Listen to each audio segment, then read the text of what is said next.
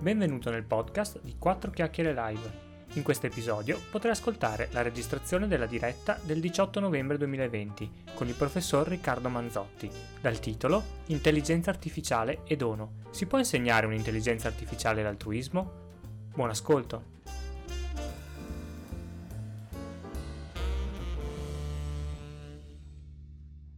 Buongiorno a tutti e bentrovati in questo nuovo appuntamento di Quattro Chiacchiere Live. Oggi siamo in compagnia del professor Riccardo Manzotti, grazie per essere qui con noi. Grazie a te.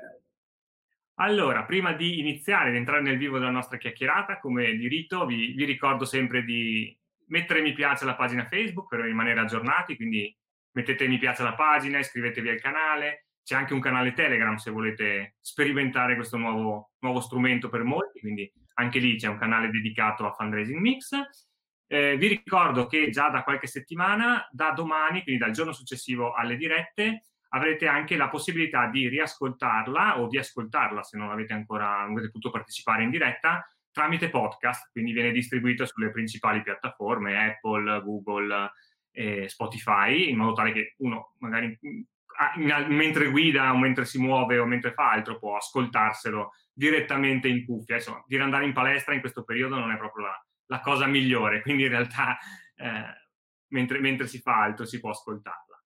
Bene, direi che non rubo altro tempo. Vi presento Riccardo Manzotti, un filosofo, psicologo e esperto di intelligenza artificiale. Attualmente è professore di filosofia teoretica all'Università Yulm ed è stato anche Fulbright Visiting Scholar all'MIT di Boston. Quindi un bel percorso accademico e una bella anche multidisciplinare. È anche autore della teoria della mente allargata, che quindi è una nuova chiave di interpretazione, una nuova chiave di lettura del rapporto tra coscienza e costruzione della realtà. E è proprio di questo oggi andremo a parlare insieme, collegato al tema dell'intelligenza artificiale. Allora, come le persone che ci seguono ormai lo sanno, la prima domanda ormai è diventata un rito, che è quella che ci serve un po' a inquadrare quello che è il contesto in cui andremo a chiacchierare, quindi l'intelligenza artificiale. Quando io penso a intelligenza artificiale mi vengono in mente i robot, mi vengono in mente i grandi computer che comandano, no, queste stazioni spaziali da film di fantascienza. Ma questo corrisponde alla realtà oppure è solo uno stereotipo che abbiamo noi nella testa di intelligenza artificiale? Allora, in questo caso in realtà la realtà sta avvicinandosi molto rapidamente a tante cose che abbiamo visto nei film, che abbiamo visto, tanto che c'è addirittura uno scienziato, un esperto di intelligenza artificiale, Kurzweil, che ha teorizzato la teoria della singolarità.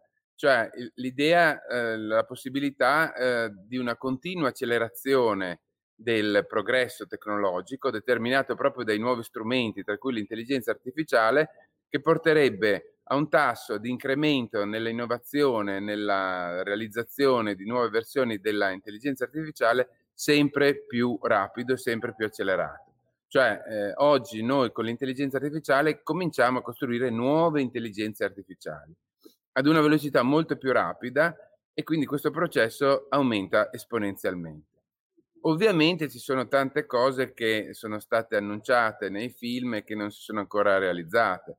L'esempio classico è dato dalla robotica. Noi, se avessimo immaginato 50 anni fa come sarebbe stato il futuro, probabilmente avremmo inserito nel nostro vivere quotidiano dei piccoli robot che ci aiutano nelle attività domestiche, mentre invece al di là di un aspirapolvere con limitata capacità di autonomia io non ho ancora visto alcuna robot che effettivamente aiuti le persone.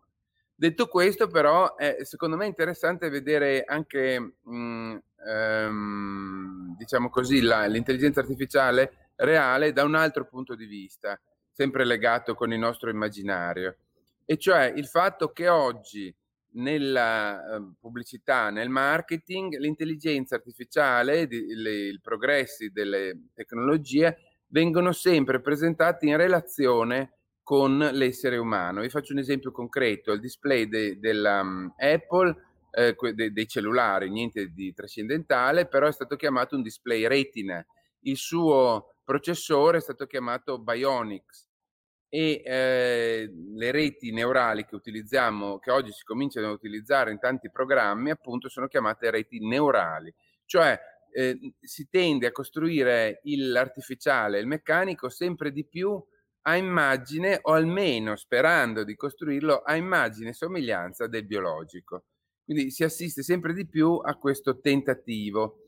Spesso questo tentativo è più una cosa di marketing, perché ci rendiamo conto che il display della Apple è esattamente come il display degli altri cellulari, in realtà non è che abbia niente di particolarmente retinico, se non il fatto che i suoi punti a un certo punto sono diventati così piccoli che l'occhio umano non li vedeva più, ma questo è valido per qualsiasi altro display, o il suo processore che diciamo così propagandato come Bionics in realtà non ha niente di biologico, è esattamente un processore come una macchina di Turing, quindi non ha niente di diverso, però c'è sicuramente una tendenza culturale e anche a livello di marketing e, se, quando si può, anche a livello tecnologico di colmare il divario tra meccanico, artificiale, elettronico e biologico. E alle volte, quando si cerca di andare consistentemente in una direzione, poi effettivamente ci si riesce. Quindi questo è molto interessante. Bene, mi viene in mente così mentre parlavi che immagino sia collegato anche al tema proprio dell'intelligenza artificiale, tutto il meccanismo del machine learning, no? Che quindi si richiama sempre al meccanismo che noi usiamo, no? Come dici tu, un avvicinamento, no? Del linguaggio a quello che è proprio dell'uomo, se vogliamo. Certo, è molto anche questo è molto interessante. Se noi prendiamo tutti i termini, o la stragrande maggioranza dei termini che hanno a che fare con l'intelligenza artificiale, tra cui appunto anche il termine intelligenza artificiale, reti neurali, machine learning, noi scopriamo che sono tutti termini ibridi, sono tutti termini fatti di due parole. Una parola è di solito più legata all'umano o al biologico, un'altra parola invece è più legata all'artificiale, al meccanico. Intelligenza era proprio degli uomini, artificiale ovviamente legata alle macchine. Machine learning, ancora una volta abbiamo questa reti neurali, rete più legata a un discorso artificiale meccanico, neurale vorrebbe ispirarsi alla biologia e così via. E quindi questa natura ibrida si continua a riprodurre nei termini che noi utilizziamo per descrivere questo campo, che è un campo scientifico di ricerca, ma è anche un campo tecnologico di innovazione, che è l'intelligenza artificiale, la robotica, machine learning e tutta una serie di altre discipline e settori correlati tra di loro, ma che in pratica cercano di riprodurre quelle che sono le funzioni proprie del biologico, del bios e della mente, della psiche, utilizzando, diciamo così, degli artefatti costruiti da noi. E proprio sul collegamento, cioè sul doppio parallelo tra comportamento umano, chiamiamolo così, e dimensione artificiale, ci colleghiamo con la prossima domanda, che è quella forse da $1 milione, che dà anche il sottotitolo al nostro incontro. Ma si può insegnare un'intelligenza artificiale a mettere in atto dei comportamenti altruistici? Sì, confesso che quando mi hai proposto questa chiacchierata e ho letto il titolo, ho avuto un momento di esitazione, perché sono due nomi che sembrano quasi completamente indipendenti l'uno dall'altro. E quindi prima di questa giornata ho avuto modo, anzi ho sentito la necessità di riflettere a lungo su questo abbinamento, cioè perché sembra veramente un abbinamento che apparentemente non ha niente in comune. Da un lato l'intelligenza artificiale, dall'altro l'altruismo, per tutta una serie di motivi. Sorprendentemente però, come vedremo, c'è un collegamento, anzi questo collegamento è più profondo di quanto non possa sembrare a prima vista. Quindi vediamo se riesco a spiegare o a convincervi di questa filo rosso che mi è sembrato di scorgere tra questi due termini.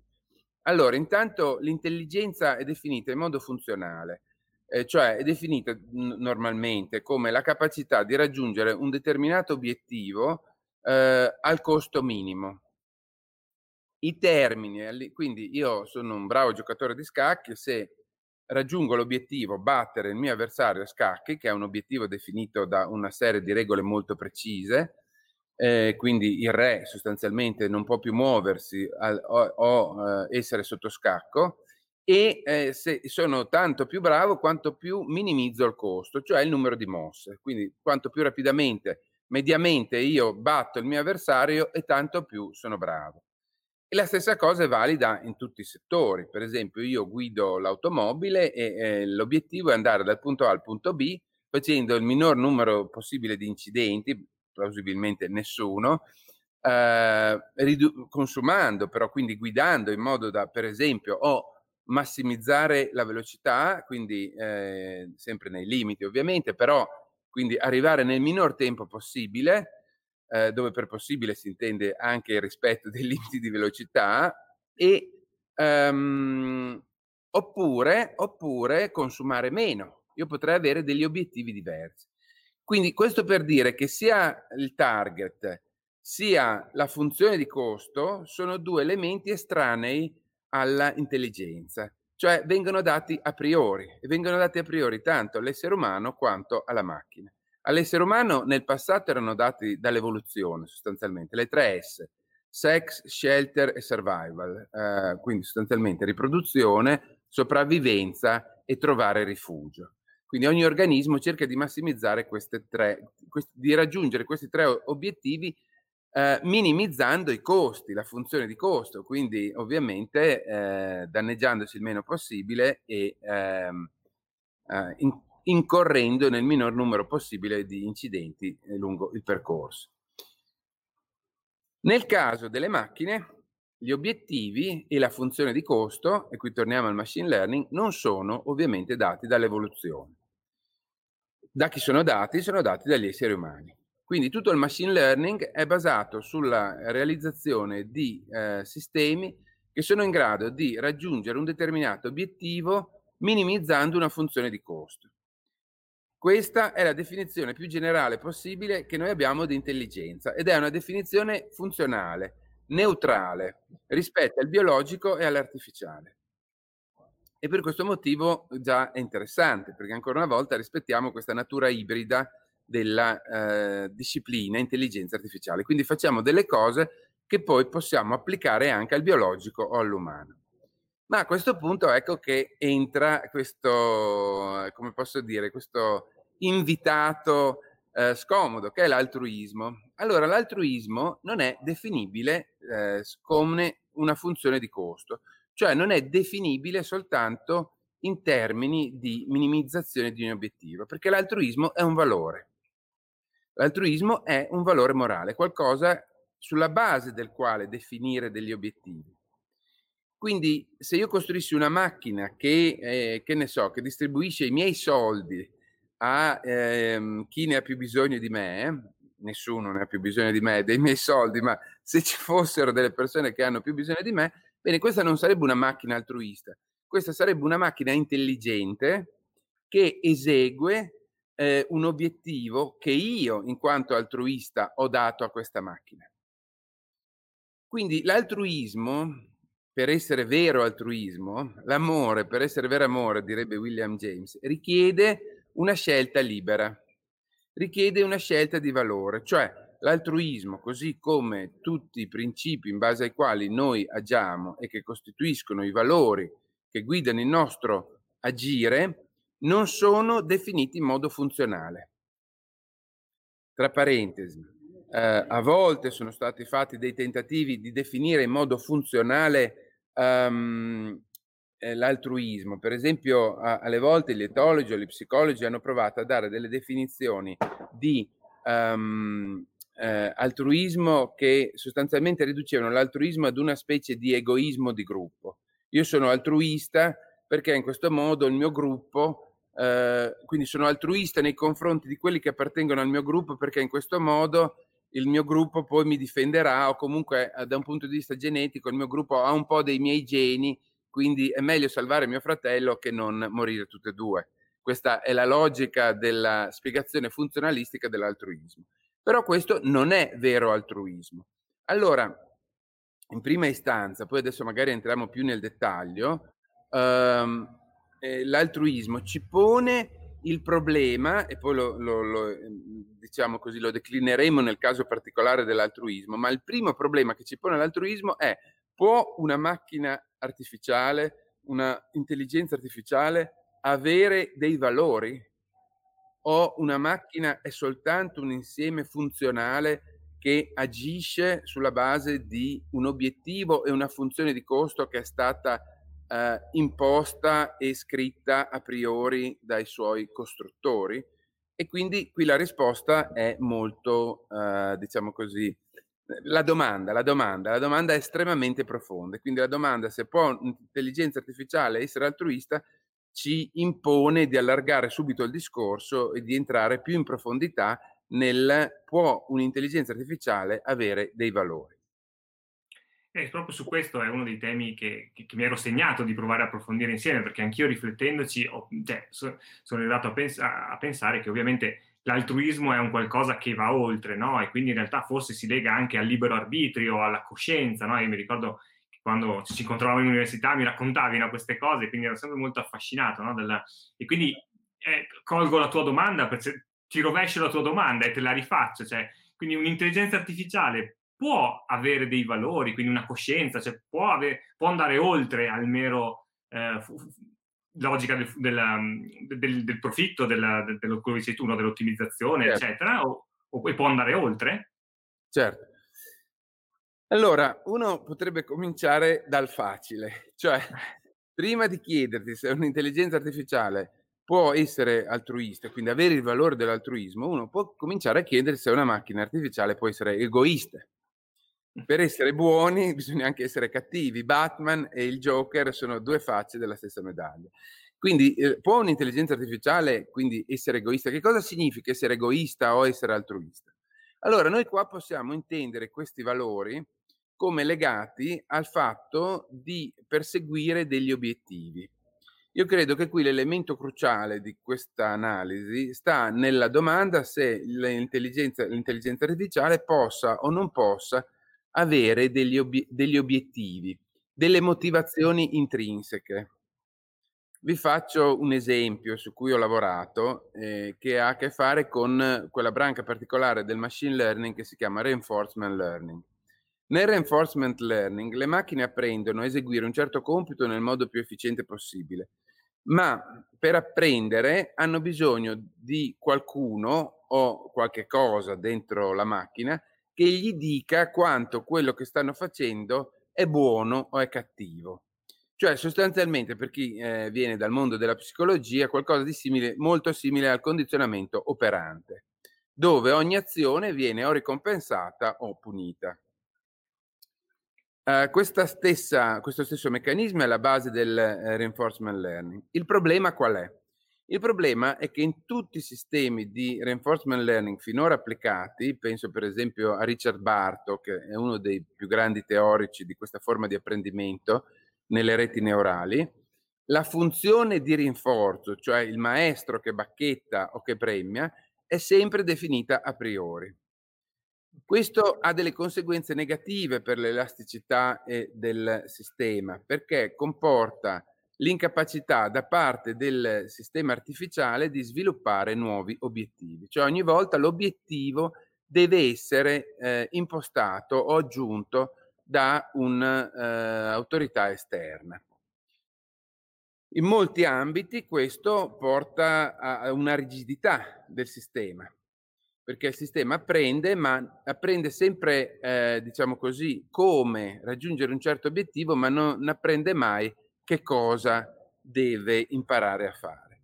Mentre i mammiferi, i primati, e noi, e anche molti altri mammiferi, tra cui gli animali domestici, i cani, i gatti, hanno in misura più o meno grande la capacità di sviluppare nuovi obiettivi. Questo è il motivo per cui queste creature, questi organismi biologici, dopo un po' che vivono in un certo ambiente, diventano unici e irripetibili, perché fanno propri degli obiettivi che sono legati all'ambiente nel quale loro si muovono, e sulla base di questi obiettivi loro imparano. Quindi è una sorta di meta-apprendimento. Che legame ha questo con i valori di cui parlavamo prima? Beh, Per questo ho detto partiamo dal facile, partiamo dal fatto di essere egoista. Egoista vuol dire sostanzialmente perseguire solo ed esclusivamente dei propri fini. Questi fini sono ovviamente legati a quella dimensione teleologica che è limitata, che è legata al particolare individuo. Allora, da questo punto di vista, l'egoista è un egocentrico, cioè anzi è un egocentrico teleologico.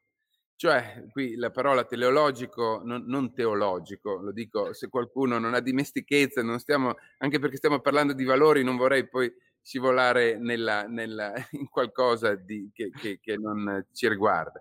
Ma teleologico significa semplicemente quello che Norbert Wiener, uno dei fondatori dell'intelligenza artificiale negli anni 40-50, aveva definito con la cibernetica, cioè la capacità del sistema di perseguire un fine o un obiettivo. Allora, da questo punto di vista, un sistema artificiale che perseguisse soltanto degli obiettivi limitati a se stesso, alla propria costituzione, sarebbe un sistema artificiale egocentrico, in senso teleologico, e quindi anche egoista. Ok, vai. No, questo era il punto, ho fatto una pausa d'effetto. È possibile nel momento in cui riuscissimo, e questo non ci siamo ancora, nel senso che oggi la gran parte dell'intelligenza artificiale in circolazione non hanno questa capacità. Quindi si basano su degli obiettivi rigidi che vengono dati esterni, sono eterodirette in senso teleologico, sono da un punto di vista finalistico eterodirette. Però nel momento in cui ci fossero degli organismi in grado di darsi degli obiettivi più ampi e quindi di sviluppare degli obiettivi che non sono stati, diciamo così, preimpostati, si aprirebbe anche la possibilità da parte di queste macchine di individuare degli obiettivi più ampi di loro stessi. Quindi degli obiettivi che vanno oltre la loro sopravvivenza, la realizzazione dei loro obiettivi. Ed è un po' quello che succede quando negli esseri umani noi parliamo di altruismo. Noi ci rendiamo conto che ci sono delle persone che si pongono come fini e obiettivi cose che non li riguardano direttamente, cose che riguardano la comunità, che riguardano l'ambiente, che riguardano altre persone. Quindi l'altruismo che cos'è? Da un punto, e qui sto cercando di chiudere il cerchio e poi ti lascio la parola perché, ma volevo, diciamo così, chiudere questo cerchio. L'altruismo alla fine, forse contraddicendo un po' quello che ho detto all'inizio, si potrebbe anche definire in modo funzionale come la capacità di fare propri e di aggiungere nella propria struttura di teleologica quei fini e obiettivi di altre persone o di altri sistemi. Che cosa è in fin dei conti l'altruista? È qualcuno che fa proprio l'egoismo altrui. Egoismo in senso buono, però nel momento in cui io incontro, poniamo, una persona che ha fame sulla strada, la fame per questa persona è un fine, è un obiettivo. Lei ha fame, quindi ha bisogno di trovare del cibo. Io la incontro e faccio mio il suo obiettivo e le do le condizioni per soddisfare il suo fine. Quindi delle macchine altruiste sarebbero delle macchine doppiamente aperte in senso teleologico. Dovrebbero avere prima quell'apertura teleologica che le consente di sviluppare fini e obiettivi non previsti dai loro progettisti e costruttori, e questo già non c'è, ma questo è qualcosa su cui molti oggi stanno lavorando. E in seconda istanza macchine in grado di fare propri i fini e gli obiettivi non solo nuovi di loro stesse, ma anche di altri sistemi o persone che incontrano lungo la strada. Questo diciamo che lasci comunque aperta la possibilità che qualcosa possa arrivare, quindi questa cosa mi piace. E nel ragionamento che facevo, anche nelle domande che ti avevo girato, mi era venuta in mente questa immagine, no? Questa immagine di un mondo futurista, nel futuro, no? Distopico, dove uomo e umanoidi convivono, quindi macchine e uomini convivono, e l'uomo invita la macchina a mangiare a casa, a mangiare cosa non importa, ma a mangiare qualcosa, e la macchina, la mia domanda era, sa che deve presentarsi con la bottiglia di vino o piuttosto con i fiori per la padrona di casa, ma non perché rispetta un protocollo, ma perché riesce, cioè perché sa che quella cosa lì è funzionale a, per esempio, un mantenimento della relazione, degli equilibri, e come dici tu, mi agganci, riesci a riconoscere quello che è il bisogno di relazionalità, che in questo caso è ancora più complesso della fame, perché è un bisogno ancora più immateriale e riconoscibile, che è il desiderio di relazione, no? Certo. Quindi questa cosa mi ha detto, chi lo sa se in un futuro riusciremo a avere questo tipo di situazione?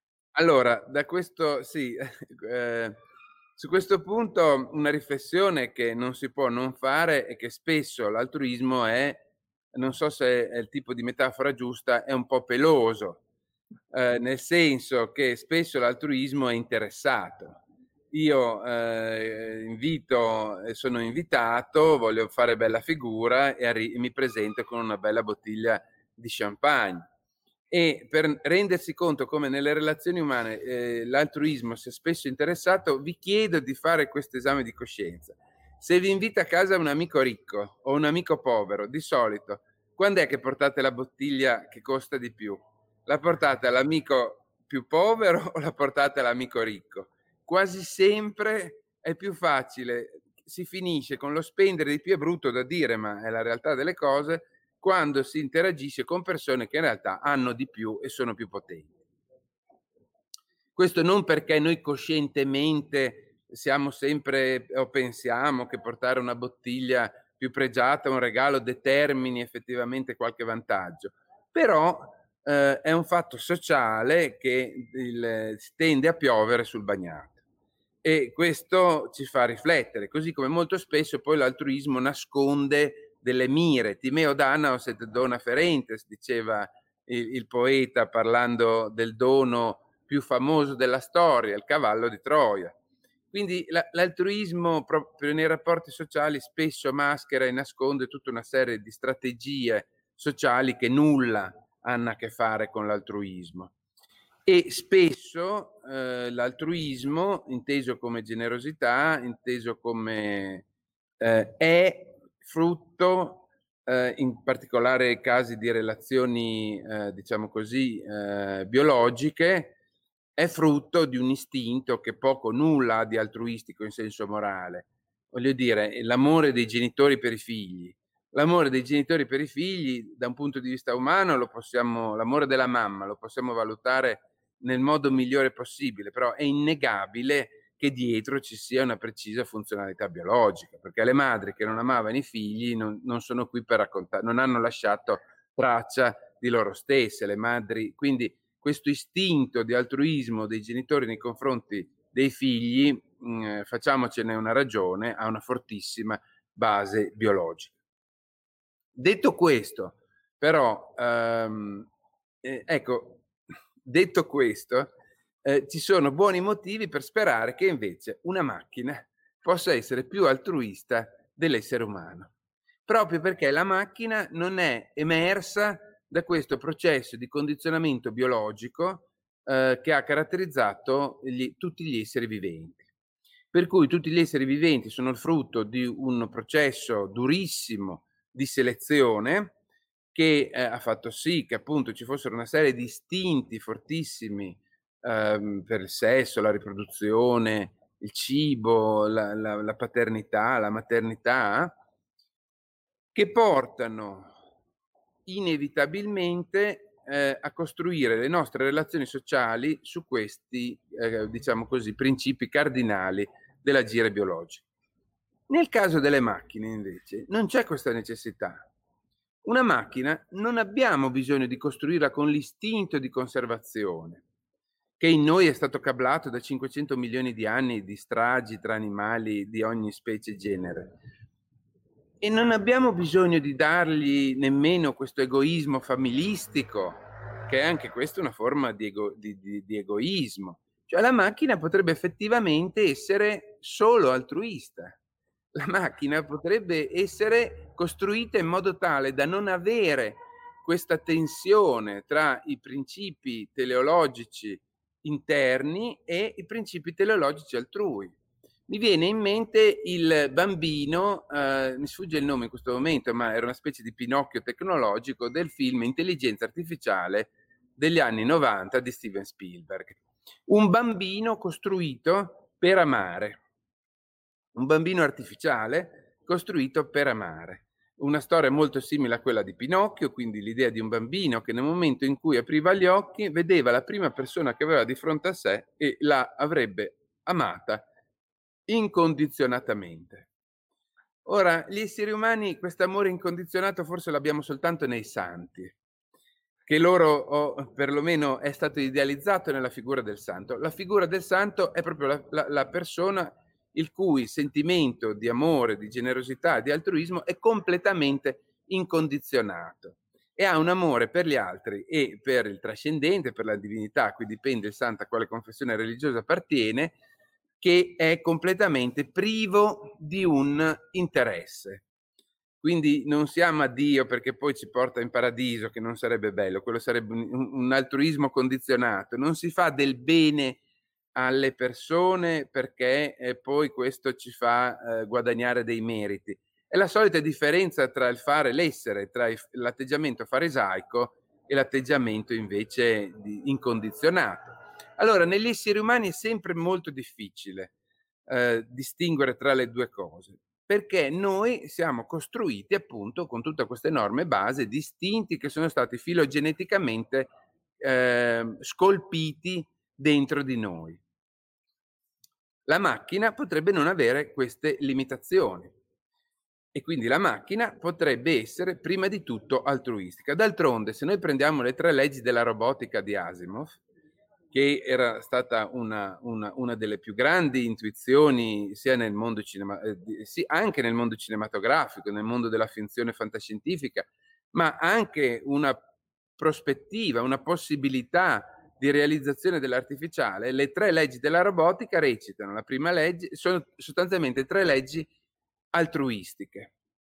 La prima legge: non si può fare niente di male a un essere umano. La seconda: non si può fare niente che indirettamente causi male all'essere umano e si deve obbedire all'essere umano. La terza: si può pensare a se stessi, cioè al robot, soltanto nella misura in cui tutti gli esseri umani stanno bene e si è fatto tutto il possibile per loro. Quindi un atteggiamento estremamente altruistico. Quindi forse, ecco, per questo dicevo all'inizio che questo abbinamento forse non è così azzardato come sembra. Forse le macchine potranno essere i veri altruisti, perché potranno essere costruiti senza l'egoismo. Beh, questo è uno scenario futuro che come dire, una cosa messa lì così leggera, ma è una cosa proprio grossa, nel senso di dire che è molto, molto interessante. Anche sicuramente tutta la dimensione, quella che dici tu, dell'egoismo, eccetera, a parte quello che ci raccontano i film, no? Perché i film poi dopo in realtà umanizzando anche, cioè, trasferiscono il comportamento, quindi la maggior parte dei film, immagino, con i robot, ovviamente poi va a finire che il robot diventa egoista, per cui cioè, anche lì, no? C'è la narrazione del robot assolutamente altruista che poi crea la storia del film perché diventa egoista, no? E quindi mette davanti se stesso rispetto a tutto il resto. Quindi assolutamente bella. Il tempo vedo che è volato, ti ho ascoltato siamo già a 33 minuti, quindi abbiamo già sforato 3 minuti. Se qualcuno ha qualche domanda, se qualcuno vuole scrivere qualcosa in commenti, se no ci avviamo verso la chiusura, anche perché Riccardo, avete visto, abita in un bellissimo posto al mare e quindi mi diceva prima con un po' di invidia, diceva che ovviamente finita la nostra diretta sarebbe andato a farsi una bella nuotatina al mare, per cui prima che tramonti il sole lasciamogli un po' di... Cosa che farò immediatamente. Bravissimo. Se non c'è nessuno, io intanto ti faccio la solita domanda di chiusura che facciamo in tutte le nostre chiacchierate.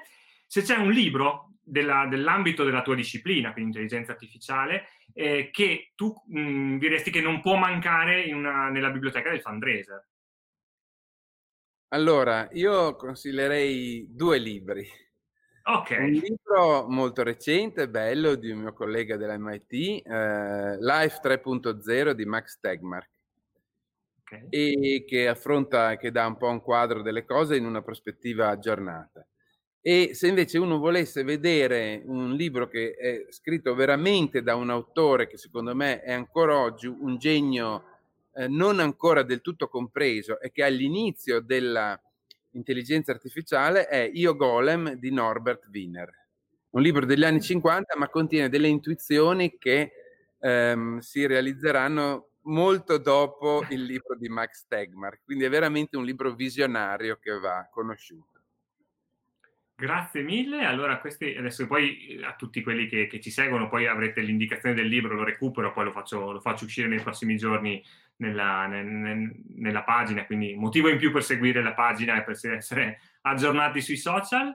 E arrivano i ringraziamenti in chat, perché hai dato tantissimi spunti e tante cose interessanti, quindi ti ringrazio tantissimo per il tempo e per aver ragionato insieme a noi su questo tema così distante, ma poi alla fine abbiamo scoperto fosse molto, molto interessante da indagare, quindi potrebbe diventare un tema su cui approfondire e concentrare, speriamo in futuro, anche dell'accademia, che qualcuno nel mondo dell'accademia vada un po' ad analizzare un po' più in dettaglio questa cosa qua, è sicuramente molto interessante. Grazie mille Riccardo. Grazie a voi, grazie a te, a tutti. Ciao. Allora, prossimo appuntamento, adesso lanciamo il prossimo appuntamento che è mercoledì prossimo, il 25 alle 13, e se oggi abbiamo parlato di futuro, la prossima volta parleremo di passato, ma in continuità all'incontro di oggi, perché con Stefano Papi, che è un paleontologo e un divulgatore scientifico, andremo proprio a cercare di dare una risposta alla domanda se e che ruolo ha avuto l'altruismo proprio nell'evoluzione dell'uomo e non, e quindi cercheremo di capire se l'uomo è altruista per natura. Quindi ancora grazie a tutti, vi auguro buon pomeriggio e soprattutto, come sempre, vi ricordo di vivere il fundraising con curiosità.